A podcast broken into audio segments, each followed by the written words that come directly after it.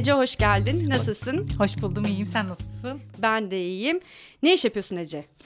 Pod yayıncısıyım, aynı zamanda bülten yazarıyım. Bir yandan da e, bir şirketin birden fazla markasının pazarlama kısmını yürütüyorum direktörümle birlikte. Bu şekilde. Hemen özetleyebildin. Birazcık açalım bu kısmı. Ee, içerik üreticisin aslında, editörsün bir yanıyla da üretim kaydının. Ve orada bir üretim sorunsalının üzerinden peşinden gidiyorsun. Ağustos'tan bu yana. Nasıl gidiyor? Çok iyi gidiyor. Özellikle son 3 aydır e, böyle değişik bir ivme aldı ve ilginç bir şekilde böyle e, çok farklı insanlarla tanıştığım, aslında tanımadığım insanlarla üretim üzerinden bağ kurduğum mükemmel bir ekosisteme dönüşüyor. Bu yüzden de çok mutluyum. E, ne iş yapıyorsun sorusunu aslında bir yıl önce sorsaydım belki de asla bilmiyorum, ne yapacağımı da bilmiyorum derdim belki de. Şu an kısa cevap verebilmemin sebebi de bir yıldır aslında üzerine düşünüyor olmam oldu. E, üretim kaydını açacak olursam Ağustos'ta aslında insanların üretmek için beklemesinden, e, bir yandan başka işler yaparken zamansal olarak bir şeylere ara verip üretimleri belki bir kısa sürede bekletip daha sonra üretime dönüştürmesinden ilham aldı diyebilirim. Profesyonel olarak bu işi yapan insanlar bile yani bir yönetmen ya da e, bir müzisyen özgür ya da kendi bağımsız üretim yapmak istediğinde bazı dinamiklerden dolayı beklemesi gerektiğini gözlemledim. Bunun için de e, bu süreçten genellikle bahsetmediklerini fark ettim. Yani röportajlarda ya da başka şeylerde bu tarz sorular çok fazla sorulmuyordu insanlara. Daha çok çıktığıyla ilgileniyordu. Ama o zorluk süreçlerinden de bahsedilmesi gerektiğini düşündüm ben. Çünkü sunulan şeye insanların kısa ve böyle olmuş olmamış gibi yaptığı yorumlar biraz üzmeye başlamıştı beni açıkçası. Bunun arkasında çok uzun bir emek var. Hani bunu insanlar bilmiyor ve bilmeli diye düşündüm buradan çıktı diyebilirim. Üretim kaydını duyup dinlemeye başladığımda ikimizin de benzer cevapların peşinde e, koştuğumuzu görmek beni çok heyecanlandırmıştı. O yüzden seninle burada da konuşmak ve so- kayıt altında da almak istedim. Aslında bir dijitalde iz bırakmak da istedim. Karşılıklı benzer soruların peşinde koşmak heyecan verici bir durumdu. Sen Ağustos ayında başladın. Öncesinde de muhtemelen bir hazırlık dönemin ya da bu fikrin hazırlanma süreci vesaire olmuş. Ama bir yanıyla da o dönem o şirkette de çalışıyor muydun peki? Yok hayır işsizdim. Aslında e, tam olarak Hı. o işsizlik olma e, durumu da çok e, güzel bir şey. Çünkü lise yıllarıma döndüm. Hani e, pandeminin olmasında verdiği bir eskiyle etraftan aslında bir işe girmeniz çok böyle beklenmeyen bir dönemdi. Hani en azından ailem hani bir işe gir ya da hani ne yapacaksın sorusuyla çok e, karşılaşmadığım bir birkaç aylık süreçti. O da böyle gerçekten hani bir rahatlama, bir hani kendi özüne dönme diyebiliriz belki. Yani İstanbul'a neden geldiğimi hatırladım, düşündüm. Burada beni neleri mutlu ettiğini biraz daha böyle kanalize oldum. Ne yaparken daha çok mutlu Hı-hı. oluyordum diye. Bunun sayesinde de aslında e, eski çalıştığım yerde de tüm o festival süreçlerinde o hep öncesindeki şeylerin beni mutlu etmesi, bunlarla motive olmam. İstanbul'da bunun peşinden gelmem aslında. Çünkü burada kültürel üretimlerin olduğu bir yerde. Başka bir şehirde de üniversite okumayı hayal edebilirdim ama her zaman ve hani her noktada İstanbul'du bu. Çünkü tüm bu festivallerin ve kültürel üretimlerin burada olduğunu biliyordum ve bir şekilde içinde olmak istiyordum. O yüzden de e, bu süreçte işsizken aslında bununla ilgili bir şey yapmam gerekiyor dediğim bir dönem olmuştu. Çünkü kendim aslında sanatsal üretim çok fazla yapamadım bu dönemde. Yani İstanbul'da yaşadığım bu 8 senelik e, süreç içerisinde. Bunun da sebebini sorguladığım bir dönemdi.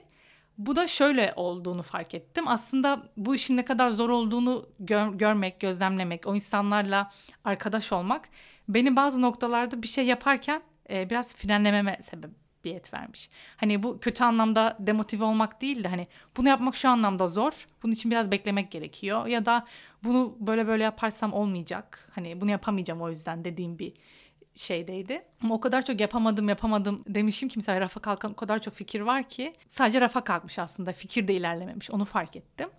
E, fotoğrafla ilgili mesela özellikle iki tane grup sergisinde yer aldığımda çok mutlu olmuştum. Orada da hani fotoğraf zaten hani gözle yaptığım bir şey olduğu için e, dur, üretimin durduğu bir nokta hiçbir zaman olmadı aslında. Hep üretim her zaman devam etti onda. Yani ama böyle daha sinema ile ilgili yapmak istediğim şeylerde neden fren verdiğimi çok sorguladım. Etrafımda bu tarz insanlar çok fazla olduğunu görünce mesela bir kısa film için 2-3 yıl bekleyen bir arkadaşım vardı. Onun filmi o dönemde çıkmıştı böyle pandeminin e, başlarında ve böyle çok mutlu olmuştum. Hani onun ne yaşadığını kimse bilmiyor. Hani kaç yıldır bunu yazdığını, çekmede ne zorluklar çektiğini. Biraz bunlar üzerine daha sadece bunun üzerine konuştuğumuz bir şeyler olmalı dediğim bir dönemdeydi. Ve insanlara da bunu anlatıyordum aslında ben etrafımda. Yani bu bunu bunu böyle böyle yaptı. Çok zorlandı biliyorum. Lütfen bakar mısın? Lütfen hani fikrini söyler misin? izler misin? İnsanlara da hep bu noktalardan anlatıyordum. Ve hani bunu artık böyle daha fazla insana ulaştırma fikri. Belki çok daha farkındalık yaratabilirim diye düşündüm açıkçası. Ve bu da üretim kaydını başlatmış oldu. Hazırlık süreci de aslında ilk fikir Temmuz ayının başı gibi çıktı. Ama böyle tam neler olabilir, neler olmaması gerekir bunun üzerine çok düşündüm. Çünkü biraz böyle dağınık bir zihnim var açıkçası ve bir anda çok fazla şey de yapmak istiyorum. Temmuz'dan Ağustos'a kadar e, neyi nasıl yapabilirim, nasıl başlamam gerektiğinin üzerine çok düşündüm. İlk iki bölüm hatta ilk dört bölümde diyebiliriz bir konuk olmadan e, aslında sadece o üretimi insanlara anlattığım bir şeydi. Hı hı. E, bir film, bir belgeselle başlamıştı ilk hikaye. Sonradan da aslında bunu üreten insanlarla bir araya gelerek e, onları da konuk alarak doğrudan onların ağzından dinleyebileceğim bir şeye de evrildi. O yüzden mutluyum. Peki bu senin işte rafa kaldırdığın ve düşündüğün şeylerdi. Başkalarının motivasyonlarını, hikayelerini öğrenmek senin o üretim yaratıcılık sürecine bir etkisi nasıl oldu? Hani neredeyse bir 8-9 ay oldu başlayalı çünkü. Şu an çok e, iyi. Zaten aslında e, Aposto'da başlamamla birlikte e, orada şöyle iki tane ayrı bir kanal var. Yani bu şeyden üretime dairini öğrendim ve bana notum diye hı hı. iki farklı kanal var. Orada da zaten aslında her konuştuğum insanda ve o süreçle ilgili dinlediğim şeyden kendime bir not motivasyon motivasyon çıkartıyorum. Şöyle beklemek gerektiğini bazı durumlarda, bazı durumlarda aslında kendi eksikliğini görüp geliştirmek gerektiğini, sinema özelinde kolektif ruhun ve bir ekip kurmanın ne kadar zor ama kurunca da ne kadar güzel ilerlediğini mesela şu ana kadarki kayıtlardan öğrendim diyebilirim. Müzikle ilgili de bir müzisyenin aslında ne kadar evrensel olabileceğini yine böyle her defasında bir müzisyenle konuştuğumda bu her da beni çok etkiliyor. Çünkü müzik çok farklı bir dil.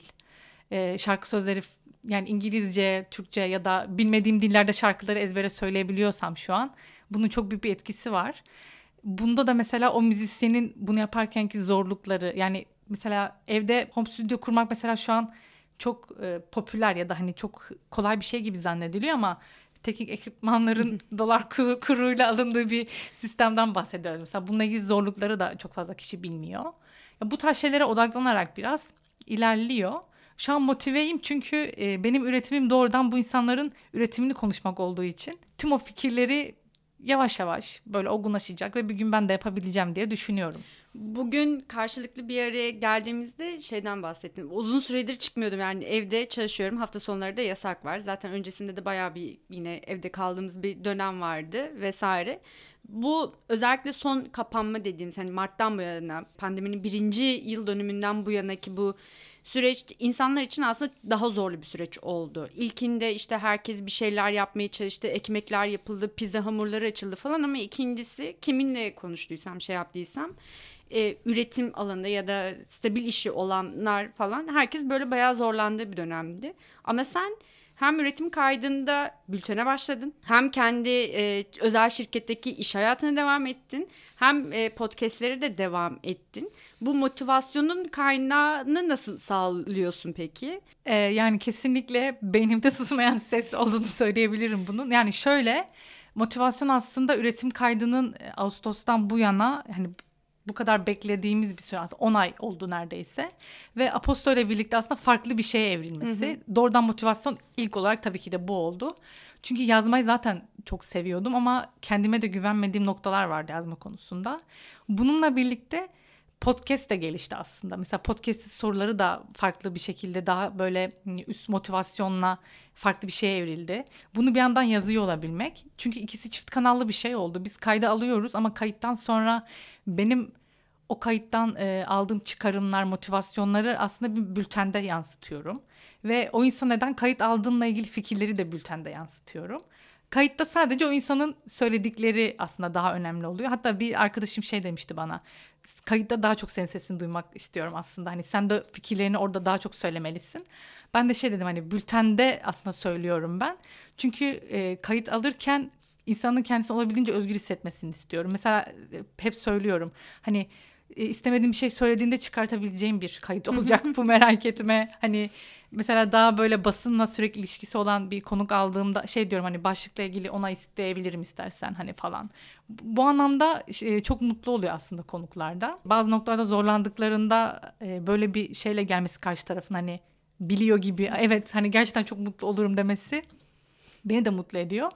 Motivasyonum e, ya kesinlikle şu an bunu okuyacak daha fazla insan olduğunu bilmem doğrudan üretimlere meraklı insanlarla ya özellikle son 3 aydır gerçekten çok iyi dönüşler alıyorum. Soruları soran ya da mesela bir, bir kişi şey yazmıştı. Kısa film çekmenin ben bu kadar zor bir şey olduğunu bilmiyordum. Hani çok şaşırdım. 5 dakikalık bir şeyde hani bu kadar uzun bir çekim süreci niye olduğunu ben hani bu sayede öğrendim falan demişti ve hani aşırı mutlu olmuştum. Çünkü hani istediğim şey tam olarak bu. Bazen de şöyle oluyor. Mesela eski mesela 2017'de izlediğim bir şeyle ilgili mesela bir üretim kaydı almaya çalışıyorum. Onda da aslında o kadar zaman geçmiş bir şeyin üzerine o üreten kişi de geri dönüp bakıyor. Hani ben bayağı yol kat etmişim diyebiliyor. O zamana dönüp düşünebiliyor. Ben de o zamanki hislerime dönüp düşünebiliyorum. Hani çok günümüzdeki üretimlerden de beslenen bir yapısı yok aslında. Biraz e, çok gönlü. Hani bazen dört sene önceki, bazen bugünkü, bazen belki yarınki hani böyle çok şey oluyor ama motivasyon kesinlikle bu kadar çok insan artık ulaşması. Hani burada büyük rakamlardan tabii de bahsetmiyorum ama dönüş almak çok mutlu etti beni. 5 kişi, 6 kişi, 10 kişi fark etmeksizin doğrudan içeriği anlayabilen insanlarla bir araya gelebildiğim bir şey oldu. Son 3 ayda özellikle. Bu da gerçekten beni çok motive ediyor. Yani fiziksel olarak evet biraz zorlanıyorum açıkçası, yoruluyorum. Motivasyonu ve böyle gerçekten zihnimin durgunluğu çok iyi geliyor. Herkesin e, sallandığı bir dönemde senin böyle bir şeye girmen çok heyecan verici ve motive edici. Başkaları için de motive edici bir şey bence. Ne mutlu bana. Gerçekten çok mutlu oldum yani böyle düşündüğün için. İlk zamanlara dönersek hani kariyerin ya da yaptığın işler, biriktirdiğin bu bütün her şeyle ilgili yine de böyle yaşar mıydın peki? Yoksa değiştirmek isteyeceğim şeyler, o rafa kaldırdığın şeyler ya da rafa kaldırmadın ama asla başlamadığın o şeylerle ilgili bir soru işareti var mı? Ya sanırım çok fazla bir şey değiştirmek istemezdim. Ee, ama şu olabilir yani üniversitenin ilk yıllarında bazı konularda motivasyonum çok düşmüştü benim. E, lisans hayatında beklemediğim bazı şeylerden ötürü.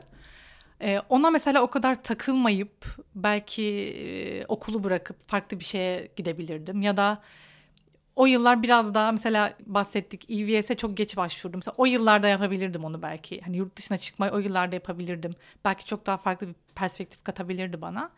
Ama bir yandan da tüm bunlar olduğu için aslında öğretim kaydı çıktı. Bu kadar geç olduğu için de çıktı diye düşünüyorum. O yüzden yani değiştirmezdim ama yine de değiştireceğim noktalar da var. Evet yani onu değiştirmek isterdim belki. Dediğim gibi o lisansın ilk yıllarında yaptığım bazı hataları yapmamak isterdim. Türkiye'nin üniversite kavramıyla alakalı bence neredeyse hepimizin yaşadığı bir sorun karşılaştığın o zorluklar üretim ve yaratıcılık konusunda seni ketlemeye çalışan bir kitlenin olması, şey yapması vesaire. Senin buradaki belki de bir avantajın aslında İstanbul'da olmuş olmak da olabilir yani. E, kesinlikle zaten yani şey düşünüyorum hani İstanbul istememin sebebi de bu zaten. Buradan beslenebileceğimi düşünüyordum. Hatta ilk yıllarda hani böyle çok e, uzak bir semtte oturduğum için e, bazı şeylerden çok uzak kaldım. Hani bazı etkinliklerden, bazı konserlerden vesaire. Ve şey demiştim hani ben buraya bunlar bunlardan beslenebilmek için geldiğimi hatırlıyorum. Hani benim bir şekilde bunu artık değiştirmem gerekiyor dedim. Hani iki yılın sonunda hani adım atabildim bununla ilgili ama e, yine de kesinlikle İstanbul'da olmanın çok büyük etkisi var. Çünkü buradaki bu e, sanatsal üretimler, kültürel üretimler yani bir anda sadece bu da değil. İstanbul kolektif yapısı, bir sürü insanı barındırması. Vakıfta çalışırken mesela yılda belki de 50 kişiyle falan tanışıyorduk. Ve hepsi benim yaşlarımda ama herkes farklı bir şey yapmak isteyen, farklı bir şey yapan insanlar. Şu an mesela o yıllarda hani çalıştığımız, tanıştığım insanların şu an üretim yaptığını da görebiliyorum. Yani birinin bitmiş senaryosuna haberdar oldum birkaç ay önce. Yani çok mutlu etti mesela beni. Ya bu tarz şeyler beni çok mutlu ediyor. Hani niye buna odaklıyımın sorusunu da bir yandan aslında öğretim kaydı içerisinde ben de arıyorum. Yani bir derginin ilk künyesini okuyorum. E, bir filmin mutlaka bitişte jeneriğinde kimler çalışmış, neler yapılmış diye bakıyorum. Kaç kişilik bir ekip diye bakıyorum. Yani müzikte ya özellikle bir konser dinlerken sürekli böyle e, önde kim duruyor, hani Rodi'de kim var falan bu tarz şeyler hani çok dikkatimi çekiyor. Ama bu yani bu tarz işte çalışmadan önce de olan bir şeydi. Hani televizyondan bir şeyleri gördüğümde de merak ettiğim şeylerden biriydi. Bir şeyin arka planında çok ilgim var. Hani zaafım var yıllardır bunu söyleyebilirim yani. Sen zaten orada bir röportaj yapıyorsun. Bu genellikle ne iş yapıyorsun da ki insanlara sorduğum bir soru ama sana da sorayım. Şu kişiyle konuşmak istiyorum. Hani onun yaratıcılık, üretim sürecini ölmüş biri de olabilir, hala yaşayan biri de olabilir. Orada var mı en istediğin, konuşmak istediğin? Ee, şöyle ya bunu böyle bayağı bayağı da aslında düşünüyorum bunu. Çünkü şö e, şöyle söyleyebilirim. Var. E, günümüzdeki insanlardan da var bu arada. Mesela hı hı. bazı üretim bazı üretim kaydının ilk düşündüğüm zamanlarında müziğini dinlediğim insanlar var. Düşünüyorum yani onlarla bir gün konuk alsam ne konuşabilirim de aslında bir anda kafamda çok da soru yok. Ama buna e, Patti Smith diyebilirim. Şundan ötürü. E, Patti Smith'le ben aslında fotoğrafçı kimliğiyle tanıştım lise yıllarında çoluk çocuğu okuduğumda. E, daha sonra onun müzisyen kimliğiyle tanıştım. Ama o yıllarda mesela hani düşünüyorum lise yıllarında müziğini aslında çok da anlamamışım bazı noktalarda. Çünkü hani böyle bir şey yaşamadığım için belki de Hı. hani bakış açım öyle olmadığı için. Evet çok sevdiğim iki tane e, şarkısı vardı mesela ama böyle daha çok üniversite yıllarında tüm o albümleri ve her şeyle daha böyle Hı-hı. haşır neşir olduğum bir dönemde. Ama Patty'nin fotoğrafçı kimliğiyle böyle çok derin bir bağım var. Şöyle ki hatta e, İstanbul'a konser vermeye geldiğinde ben hani böyle çok ürktüm. Hani e, gerçekten bunu böyle itiraf edebilirim. Hani onunla böyle aynı mekanda olmak, konserine gitmek, onu canlı görme fikri beni böyle çok yok ben yapamayacağım ben hazır değilim falan dedim. Hani gitmedim konsere. Hani e, gerçekten böyle bir e, şeyliğim oldu. E, ne derler? Kötü bir e, fikrim oldu yani. Pişman mısın? E, pişmanım. Çok pişmanım. Çünkü e, yani kesinlikle şey çok isterdim. Onu bir canlı dinleyebilmiş olmayı dilerdim kesinlikle. Bu çok büyük bir e, lütuf olurdu benim için. Peti'ye evet bir Peti Smith'le bir röportaj yapmak isterdim sanırım. Normalde röportaj sürecine nasıl hazırlanıyorsun peki? Şöyle eğer daha önce e, konuk olmuş röportaj veren bir insansa hakikaten e, yani ulaşabileceğim bütün içeriklerini okumaya çalışıyorum. Bazı röportajlarda aynı sorular sorulduğunda hem karşı taraf ya ben Hı-hı. bunu başka bir yerde konuşmuştum aslında. Hani hep de aynı şeyi anlatmak onları da biraz üzüyor diye hissediyorum ben. ya daha böyle bilir ya yani bilir bir şekilde hani bir röportajda bunu söylemişsin. Ben buradan bunu düşündüm diye sormak benim de hoşuma gidiyor. Hiç konuk almamış böyle bazıları yeni üretim yapan insanlar Hı-hı. oluyor. E, onlardaysa da neler üzerinden e, ona alan açabileceğime biraz daha odaklanıyorum. Senin üretim kaydı dışında da aslında ürettiğin başka şeyler de var. Analog fotoğrafçılıkla ilgileniyorsun. Hala babanın fotoğraf makinesi mi? Evet. Babadan gelme bir merak mı yoksa? Yok aslında çok komik bir hikaye o da. Şöyle o benim aslında çocukluk oyuncağım. Ee, bir anda böyle kompak makinelere geçmekle onun ağırlığından ötürü o böyle vitrinde duran bir şeydi. Ve ben çocukluğumdan beri onun vizöründen bir şeylere bakmayı çok hmm. seviyordum. Yani çok onun vizörü çok farklı bir şey. Sonrasında da 2009 yılında olması lazım. Böyle insanların analog fotoğraf çektiğini böyle Zenit'le falan görünce böyle internet ortamında babama şey dedi ben senin makineni alacağım hani ve ben ona fotoğraf çekeceğim dedi. Babam şey dedi ya onunla fotoğraf çekmem mümkün değil. Hani çok zor bir makine. O böyle yani kolay değil onunla çekmek falan dedi. ve böyle hani çok inanmamıştı bana. E, 36'lık pozdan 34 tane film çıkarmıştım. Bunu hiç unutmuyorum. E, çok büyük bir motivasyondu benim için. E, sonrasında da hani çıktı bak oldu dedim çekti dedim falan. Hı, evet evet olmuş falan hani böyle deyip onunla devam ettim. Aslında orada da kendime uzun süre fotoğraf sanatçısıyım ya da ben işte fotoğraf çekiyorum sanatsal diyemedim. E, bununla ilgili bakış açım da aslında 2018 yıllarında değişmeye başladı. Hatta değiştiği yerlerden biri de bu semtte diyebilirim. E, Selim Süme ile birlikte bir fotoğraf terası yapmıştık fotoğraf evinde. Hı hı. E, o yıllarda ben bunu çok sorguladım. Ben fotoğraf sanatçısı niye kendime diyemiyorum ya da niye üretimlerimi bu şekilde adlandıramıyorum diye. E, bir yandan da onun Moda'daki stüdyosuna gelmiştik bu e, atölye bitiminde. Bize işte analog baskıyı e, göstermek istemişti bana. Orada da üretim aslında e, buradan da üretim kaydının ismine geliyoruz. Orada da üretim tabelası görmüştüm. E, Merve Ünsal'ın neon bir işi.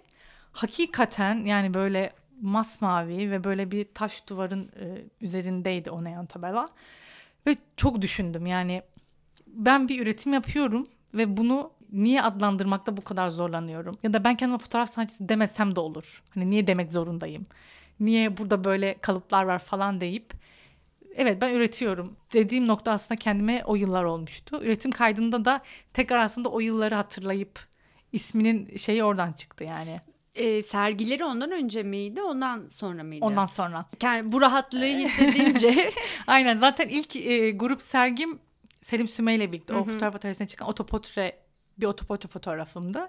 Sonra da e, fotoğraf festivalinde Beşiktaş'ta olan da Lomografinin içinde beş tane fotoğrafım yer almıştı. E, Lomovol diye bir e, duvar vardı. Beşiktaş'taki kart heykelinin orada. Orada benim de beş tane fotoğrafım vardı. Daha sonra zaten bir solo sergi ya da e, öyle bir şey düşünmedim şu an için. Çünkü benim seri bir üretimim yok şu an. Hı hı. Hani bir e, belli bir konuda belli bir temada ama belki e, o da olabilir. Yani fikirler geliyor gerçekten not ediyorum. Devam Şimdi, etmek istiyorsunuz o zaman tabii, fotoğraf. Tabii. Evet evet. Aynı zamanda yayıncılık tarafı da var. Fotoğrafçılıkla ilgili yayıncılık da yapmışsın. Başka yayıncı yani yayınların da var diyeyim. Doğru bir çevir olur herhalde publishings'ı yayın olarak çevirmek. Lomografide bir atölyeye katılmıştım. Yine üretimin e, aslında böyle şey olması bende çok böyle romantik bir yerden baktığım bir noktada. Ya o atölyede yaptığımız şey siyah beyaz film banyosu beni çok etkilemişti ve ben bunu hani böyle yazmak istemiştim. O yıllarda da e, Lomografi Türkiye çok e, aktifti ve şey hani sen bunu böyle bu şekilde yazıp sitede yayınlayabilirsin demişlerdi. Hı hı. Aslında orada deneyimimi yazdım. Fotoğrafla ilgili deneyimim üzerine yazdım. E, fotoğraf yayıncılığı hani böyle daha fotoğrafı sergilenmek değil de fotoğrafı kitapla sergilemekle ilgili de farklı bir yayın biçimi var. Ve bunu ben de kendime çok yakın buluyorum. E, onunla ilgili de üretim kaydında o tarz insanları konuk Hı-hı. almayı çok seviyorum işlerini çok severek takip ettiğim insanlar var. Onlar da belki inşallah ileride konuklarım olur diyorum. Aslında yani yazı yazma ile ilgili biraz mesafeliyim dedin ama başka yazıların da var. Şimdi böyle konuştukça daha da biraz oturuyor. O yazıların da biraz daha aslında üretim süreçleriyle alakalı. Çocuk kitapları, Dede Korkut hikayelerindeki o şey, sinemadaki yol bulma. Hani hep o üretim ve onların anlamlandırılması üzerine gidiyorsun. Hep üretim üretim kavramıyla ilgili bir derdim var gibi. Galiba kesinlikle doğru doğru. Yani bu işte ne zamandan beri var ya da buna ne ittiğiyle ilgili e, gerçekten ben de hani düşünmeye çalışıyorum uzun zamandır. Ama şey var hani bir şeyin sunulma aşamasına gelmeden önceki e, o sürecini bence herkes bilmeli. Ya bizde biraz şey var. Hani bu bizim ülkemiz özelinde bir şey mi onu da hani anlamaya çalışıyorum. Yaşanan o kötü deneyimlerden ya da bazı şeylerden bahsetmeyi çok atlıyoruz. Hatta özellikle üstünü kapatıyoruz gibi hissediyorum. Mesela bir ara çok modaydı bu. Yayın evinden red alan kitaplar. ee, ondan sonra senaryosu beğenilmeyen ama şu an işte şu halde olan mükemmel filmler gibi. Yani burada bu çok önemli bir şey. Çünkü herkesin yediği bir red var. Geçtiği bir süreç var. O redin bir yaratıma daha ileriki bir seviyeye dönüşmesi var. Yeni yeni üretim yapan insanların kendini yalnız hissettiği noktalarda bir yol bulabilmesi için çok önemli bir şey. Sizin e, Büşra ile olan kaydınızı dinlediğimde orada da buna değindiğinizi görmüştüm mesela. İşte hani Tolstoy, Hemingway gibi örneklerde hani o yaşlarda bir anda bunu yapmak istiyor aslında ama günümüzde böyle değil ne yazık ki. Bazı şeyler için belli yaşlara gelmeyi beklememiz gerekebiliyor. Ben de mesela üretim kaydına ilk başlarken çok bu örneklerle karşılaşmıştım. Evet yani şu yaşına kadar beklemiş, çalışmış, e, belli bir e, gelir seviyesine ulaştığını düşündüğünde tamamen bırakıp artık üretimlerine odaklanmış. Baktığında aslında bu çok mutlulukla anlatabilecek bir hikaye de değil. Ama evet. bu süreç de bu ve bunun hani bu beklemenin verdiği bir e, sebat etmek, o kişiye kattığı şeyler oluyor ve bunlar da o üretime yansıyor. Aslında bunları konuşmamız Hı-hı. gerekiyor. Ha, bu o kadar kötü bir şey değil. Ya çok beklemek üzücü bir şey ama bir yandan bunu da besleyen bir yanı var. Ben mesela şu an buna motive oluyorum. Diyorum ki Evet bir süre beklemen gerekiyor Ece. Hani sen de bekle ama bir yandan yine duramayıp üretim kaydı yapıp e, üretmeye de çalışıyorum tabii ki de bir yandan. Ya, yazmakla ilgili şeyden ötürü aslında bu da e, okuduğum bölüm hani Türk dili okuduğum için karşılaştığım bir sorundu. O kadar çok bir şeyin üretimiyle ilgili, yazınsal üretimle ilgili eleştirel yaklaşıyorsunuz ki bir, bir yandan sonra kendi yazdığınızda da öyle yaklaşmaya başlıyorsunuz. Ve şey geliyor böyle bu olmamıştır kesin e, bırakalım ya da böyle bir matematik gibi geliyor. Şunu şöyle yapmam lazım bunu buraya yazmam lazım gibi. Ya ben mesela lisede öykü yazan bir insandım ve üniversite hayatım boyunca asla bir daha öykü yazamadım. 4-5 ay önce ilk kez bir öykü bitirdim yıllar sonra. Ve şey dedim böyle aa yazdım. Hani bir öykü yazdım yıllar sonra. Çok iyi oluyor demek ki yavaş yavaş olacak tekrar dediğim bir dönem. E, Aposto'da da şu var aslında onun dikey kanal yapısı e, bunu hani söylüyorum sürekli hem okuduğum diğer bültenlerde de okurken zihinde belirme biçimi çok güzel. Hem de yazarken e, ben bir bülten yazarı olarak bana çok güzel yol gösteriyor aslında. İlk başta oturt, oturtmakta çok zorlanmıştım kanal yapısını. Yine orada o süreci üret, e, yönetirken de onların da yönlendirmeleriyle çok güzel bir şekilde oturdu ve şu an ben de zihnimde hem podcast'in sorularını da etkiliyor. Hı hı. Hem kendi yazım biçimimi de etkiliyor ve ciddi anlamda böyle yazarken böyle rahat hissediyorum kendimi. Ya yani ilk başta şey de vardı hani bunu yazabilir miyim? Kendimden ne kadar bahsetmeliyim? Ne kadar az bahsetmeliyim? Onu da kırdığım için şu an böyle daha özgür hissediyorum ve güzel Aslında üç duyuya yönelik de üretim yapıyorsun. Duyma, okuma ve görme ile alakalı. En çok hangisi seni heyecanlandırıyor? Oh, çok zor bir soru oldu bu. Aslında şöyle görmeyle ilgili o kadar şöyle söyleyebilirim. Güzel e, bir soru bu. Görmeyle ilgili aslında şu var. Yani insanların gördüğü şeylere direkt etiket vurmasından ötürü dinlemediklerini fark ettim bazı şeylerde. O yüzden de aslında podcast'te e, sesli olarak ya podcast yapma isteğim de buradan geldi aslında. İnsanlar beni görmesin, sesimi duysun ve özellikle e, konuştuğum konukta da evin arka planını görmesin, bilmesin. Çünkü gerçekten bununla değerlendiriyor insanlar birbirini. Bu da kötü bir şey. Hani çok hoşlandığım bir nokta değil.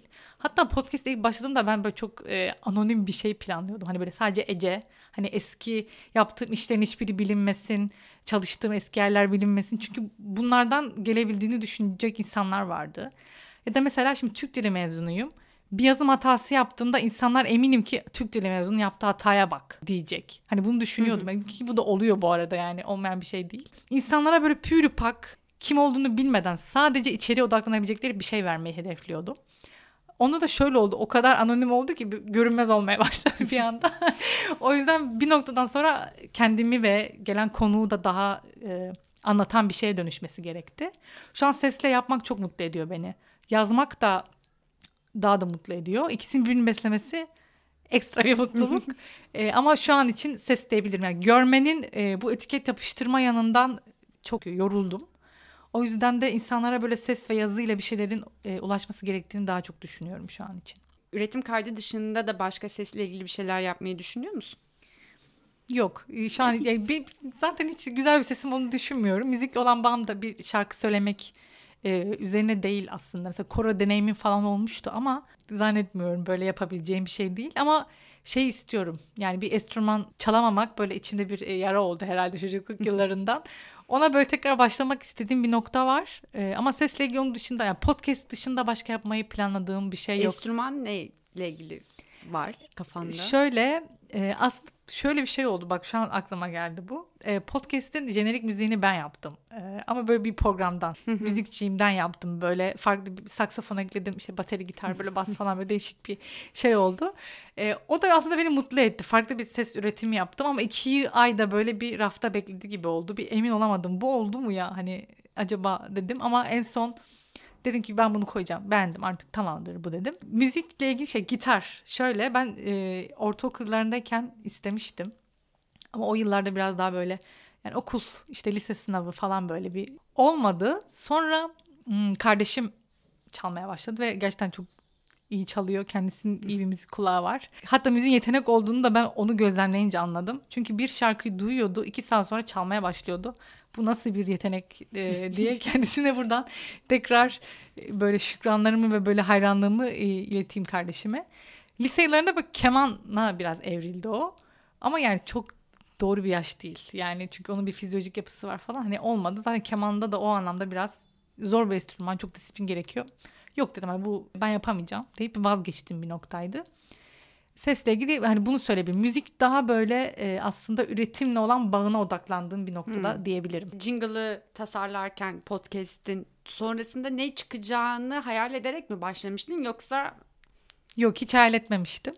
Aslında orada şu olmuştu. Ben e, buradaki seslerin e, orada şuna çok odaklanmıştım. Dijitaldeki bir müzik aleti sesiyle analog ses hani Aradaki fark ne? Hani o programı da böyle e, çok kullanılabilmesi kolay bir programdı. Hoşuma gitmişti. Çünkü bana böyle programlar da çok matematik gibi geliyor. Çok anlayabildiğim ve kolay böyle hızlı adapte olabildiğim alanlar değil. Orada böyle aslında onları böyle belli bir ritim var. Belli bir ritimde işte ekleyebiliyorsun, çıkartabiliyorsun. Aslında böyle eğlencesine yapmıştım. Sonra böyle çıkan, çıktığı aldığımda böyle şey çok hoşuma gitti. Hani o denemeden çıkan müzik hoşuma gitti. Bu dedim bayağı kapanış jingle olabilir yani benim hoşuma gitti dedim.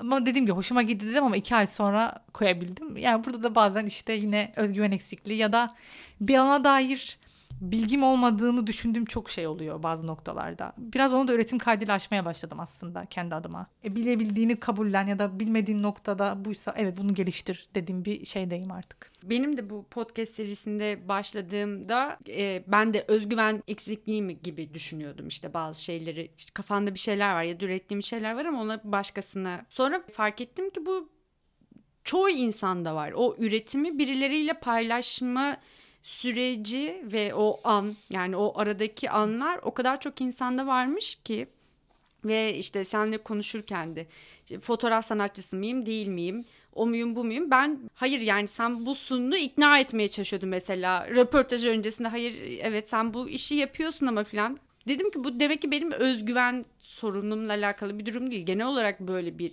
şey var ve bence bu da değişen dünya ile alakalı bir durum. Yani işte senin bahsettiğin gibi o Tolstoyların yaşadığı dönemde değiliz. Artık dünya çok hızlı değiştiği için biz sadece bu hıza ayak uyduramıyoruz bir yanıyla da garip geliyor işte o yüzden de. Yaşı büyükler diyeyim hani şimdi yaşlı daha yaşı geçmiş olan insanlar hani neden birden fazla işle uğraşıyorlar ya da iş yerlerindeki çoğu insanın başka işle uğraşma sözleşmesini imzalatması etmesi. Sen de mesela şu an iş yerindekilerden böyle bir şey var mı? Yani podcast yapıyorsun ama yapma ya da... Yok öyle bir şey yok gerçekten şu an için. Öyle bir şeyle hiç karşılaşmadım. Hmm. Zaten aslında şöyleydi.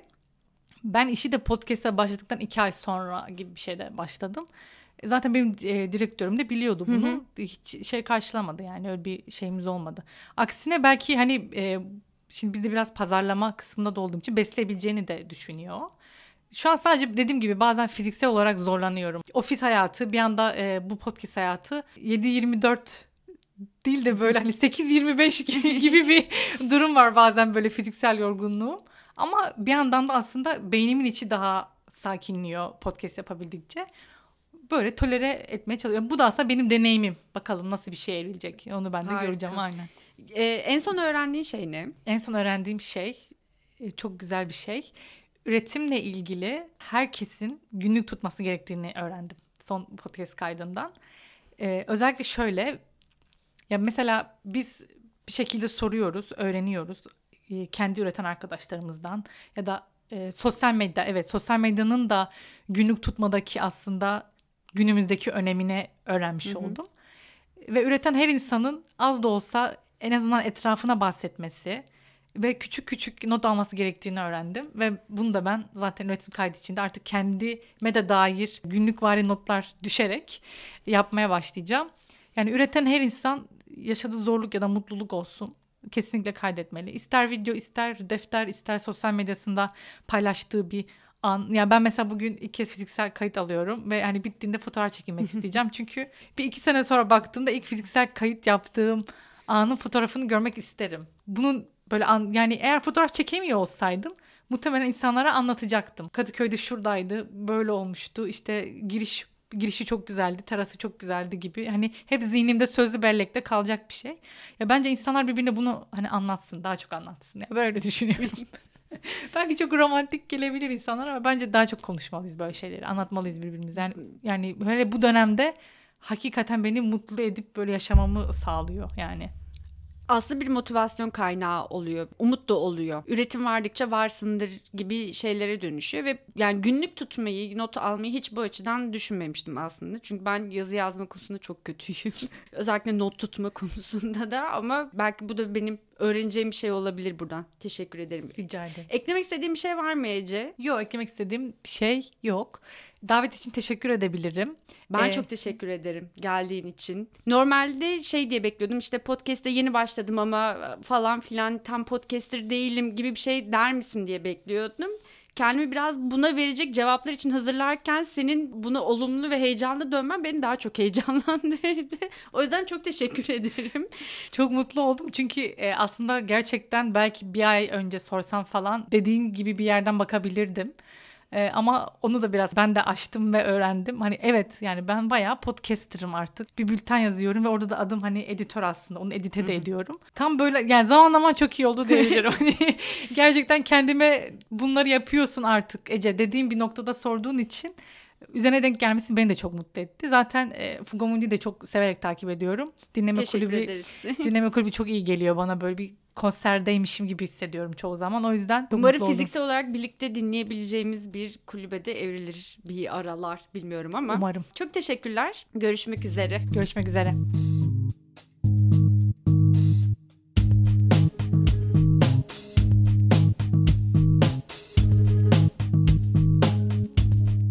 Fugamundi sundu.